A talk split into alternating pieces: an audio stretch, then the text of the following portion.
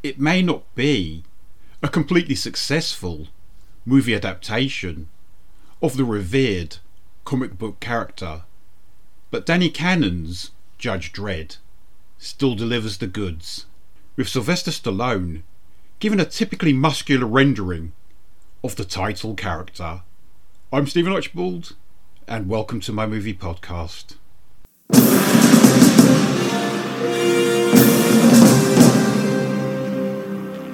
When there is crime in society, there is no justice. As a city, we continue to grow. 73 citizen riots. Come and get us! Turn on your weapons and prepare to be judged! Judge this!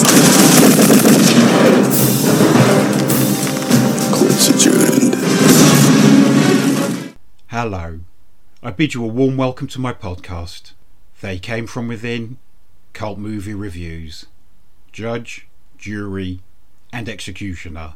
Judge Dredd, 1995. As I admitted in my recent review of Pete Travis's Dredd, this 1995 take on the futuristic lawman is the lesser of the two movies, but not by as much as I had once thought. Cannon's movie has so much going for it, which I will come on to shortly. The story set in the megalopolis known as Megacity 1. In the year 2139, crime is dealt with harshly and swiftly by the law enforcers known as judges. Joe Dredd being the most feared judge of them all, which is why Dredd must be dealt with before a deadly scheme to supplant the judges comes into effect. This involves Joe being framed for the murder of a news reporter called Vardis Hammond. Dredd narrowly escapes the death penalty and a trip to a far off penal colony before returning to a chaotic Megacity 1 to fight with a foe who's very close to home. The disgraced former Judge Rico is raising hell on behalf of the corrupt Judge Griffin, who wants to become Chief Justice at any cost. And Rico just so happens to be Dredd's clone brother. What's so deeply ironic about this film is the fact that its director, Danny Cannon, wanted it to be the type of movie Dredd turned out in 2012. But it was Stallone and the producers who insisted on the acts of violence being toned down considerably before this movie's release, thereby infuriating Cannon, who vowed never to work with A-list stars again. A misguided Sylvester, who had never heard of Judge Dredd before accepting the role, wanted the movie to be an action comedy. One wonders how the film would have been treated with the filmmaker's other major option, Arnold Schwarzenegger. Now, I don't particularly mind Rob Schneider, but his comic antics as Fergie the hacker who assists Dredd just feel so out of place here. Apart from his spot on imitation of Stallone at one stage. It's a pity that Joe Pesci turned the role down. It was Danny Cannon's British gangster film, The Young Americans, from 1993, which brought him to the attention of this film's producers. Considering Danny Cannon didn't get to make the bold version of Judge Dredd he wanted, he probably regrets turning down the opportunity to direct Die Hard with a Vengeance instead. Even so, he got to preside over one of the best looking science fiction movies of the 1990s.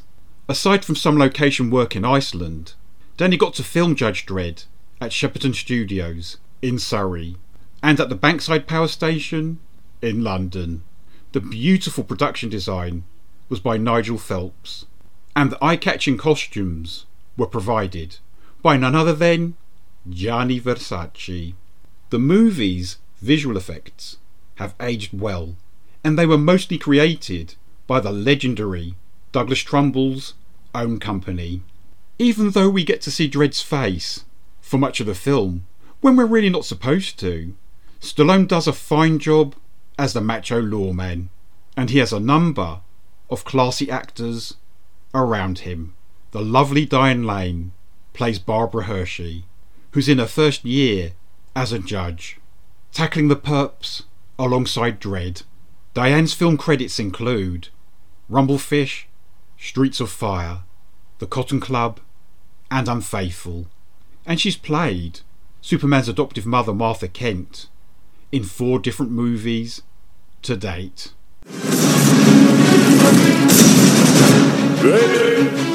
You're a legend. You were my finest student. Dredd. Dredd. You're under arrest. What's the charge? Murder. The evidence has been falsified. Guilty as charged. I am the law. I am the law. The wonderful Swedish actor Max von Sydow portrayed the thoroughly admirable Chief Justice Fargo. Sydow's one of those actors where my heart lights up whenever they appear on screen. Well, it doesn't light up so much during The Exorcist, but that's another story.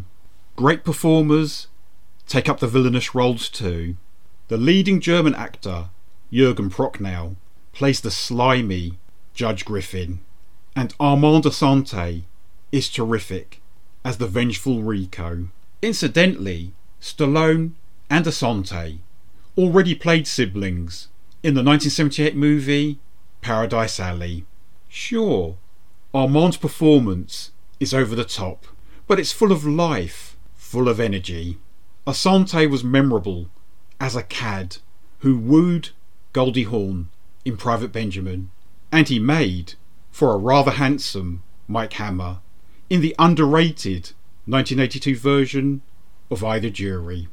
And the beautiful Joan Chen, best known for appearing in Bernardo Bertolucci's The Last Emperor and the cult TV series Twin Peaks, portrays Isla Hayden, an unscrupulous doctor who aids Rico.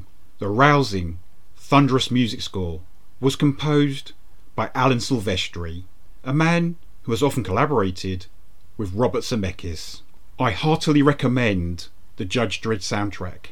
It's compiled of seven tracks by Silvestri, as well as by a number of songs from popular artists such as The Cure, Cocteau Twins, and Left Field. Having schooled the young Americans for Danny Cannon, David Arnold was originally meant to do the music for this picture. David may well have felt disappointment for losing out on Judge Dredd, but it was only two years later when he would compose his first of four soundtracks for the James Bond franchise. This movie has many striking images. Apart from the aerial shots of Mega City 1, I love the sequence in which the judges ride out together on their Lawmaster motorbikes. It looks so cool. And unlike in Dredd, we get to see a Lawmaster fly in this film. Cannon's version is also the only one which features a combat robot, an ABC warrior, which is also lifted from the comic book.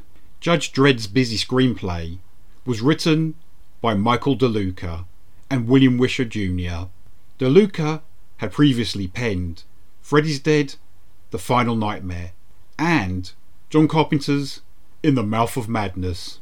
This film was shot between August and November 1994 and went on general release in the States on the 30th of June 1995, only making $113.5 million from a budget of around 90 million. As much as anything else, Judge Dredd is meant to be a savage satire on a fascist police state. It's a crying shame that this movie wasn't allowed to go darker or harder.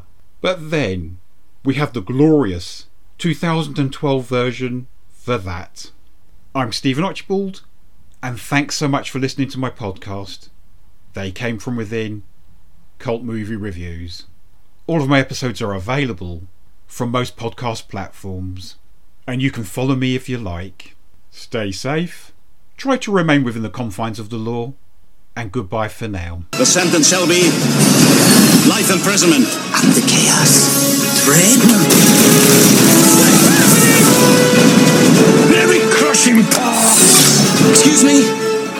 Together. It's not for this council to play God.